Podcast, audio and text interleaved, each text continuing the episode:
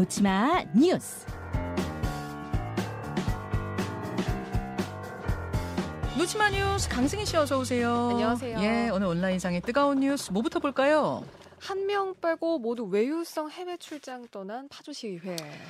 아, 제가 오프닝에서도 오늘 이 이야기를 하고 뭐 오늘 문자로도 오프닝만 듣고도 많이들 문자 화난 문자 보내셨는데 네. 그러니까 파주시에서 무슨 일이 벌어진 거예요? 15명의 시의원 중에서 한명을 제외하고요. 14명의 그 직원 5명까지 19명이요. 예. 그제 열흘 일정으로 아랍에미리트, 스페인 이렇게 연수 목적으로 떠났습니다. 예. 스페인이 문화 강국이니까 견문을 좀 넓혀보자 이런 차원에서 떠난다는 겁니다. 한 명 빠진 이유가 있다면서요. 네. 시의회 규칙에 이런 게 있거든요. 의원 전원의 국외 출장 금지 조항이 있습니다. 그래서 음. 한 명은 남게 된 거고요. 아, 일정을 좀 살펴봤더니요. 첫날 두바이 공항에 도착을 해서 이건 경유 일정이긴 한데 우선 시내 문화 탐방하고요. 네. 주요 관광 산업을 둘러보고 다음 날에 스페인 바르셀로나로 떠납니다. 음. 그리고 남은 연수 기간 내내 뭐 친환경 에너지 빌딩, 수도원, 대성당, 뭐 공원, 투우장 이렇게 둘러보는 일정이 빼곡합니다. 음.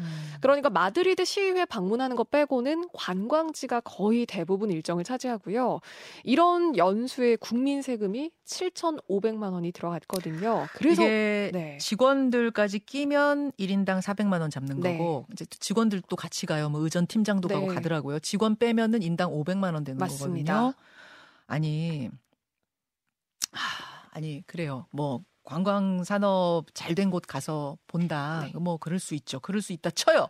그 지금이 어떤 상황입니까? 지금의 경제 상황. 난방비 때문에 진짜 악소리 나는 상황, 식비 올라서 점심도 도시락 싸오는 상황, 물가 올랐다고 비명 지르고 월급은 안 오른다고 다들 절규하는 이 상황에서 네. 청년들 취업 안 되고 이 상황에서 이렇게 세금 써가면서 관광 코스를 돌아야 하는가? 네. 그 견학이 필요한가? 이 부분에 대해서 지금 의문 제기하는 거 아니에요? 맞습니다. 그런데 사실 이 작년 말에도 비슷한 요런 연수 일정이 있었거든요. 일본과 싱가포르를 벤치마킹 하겠다 그러면서 이때도 한 5천만 원 가까운 예산 들여서 예. 이번과 비슷하게 주로 관광지를 둘러보는 이런 연수 일정이 있었거든요. 그때도 관광 산업 둘러보는 거예요. 네, 비슷한 목적이었습니다.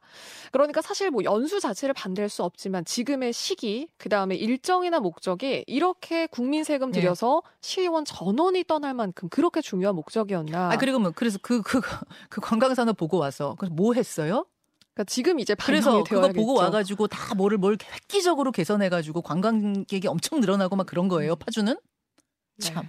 아, 제 죄송합니다. 강승희 씨- 강승희 씨한테 뭐라 할 일은 아닌데 네. 아니 이걸 정말 일 때문에 같아라고 정말 우리가 봐줘야 되는 건지 네. 정말 저는 모르겠습니다. 그러니까 국민들의 입장도 좀 비슷하지 않을까 싶습니다. 아, 예, 예, 이 뉴스를 봤고요. 예, 좀 속이 아프네요. 그 다음으로 갑니다. 임신부 행세하면서 일부러 차에 손목 부딪힌 보험 사기꾼. 아, 임신부 행세는 왜 한 겁니까? 그러니까 본인이 임신부니까 엑스레이를 찍을 수 없다. 합의금을 달라. 아, 이런 목적이었습니다. 어, 영상을 저희가 준비했는데 좀 보시면요. 예. 체격이 좀 있어 보이는 한 30대 여성입니다.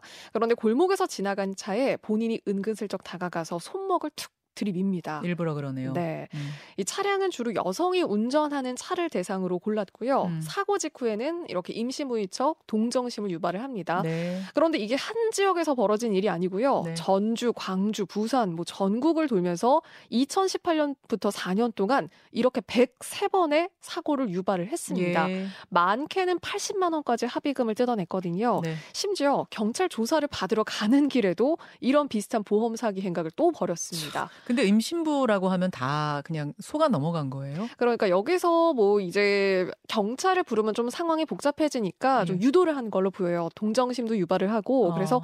아까 여기서 좀 해결을 하자 좀 이렇게 유도를 한 걸로 보이거든요.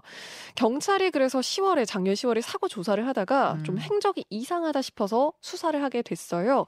그랬더니 명백한 이런 좀 보험 사기 정황이 드러났고요. 음. 그래서 운전자들도 사고 의심되는 정황이 있으면 그냥 넘어가지 마시고 그러니까 개인적으로 해결하려고 하지 말고 꼭 경찰에 신고해라 이런 당부도 있었습니다.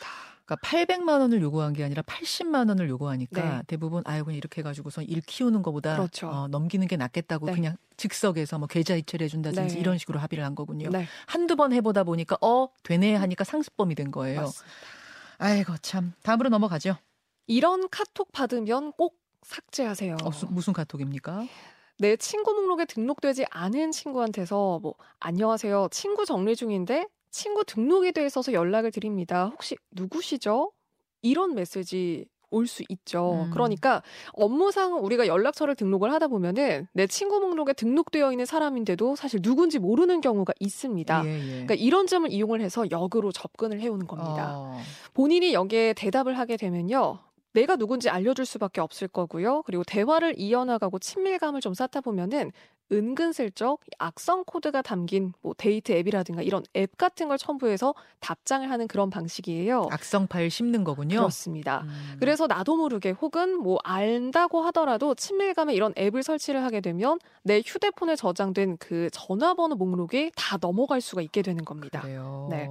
그래서 모르는 사람한테 온 카톡은 가급적 경계를 하셔야 되고요. 뭐 그리고 이런 파일 같은 거 당연히 경계해야 되고요.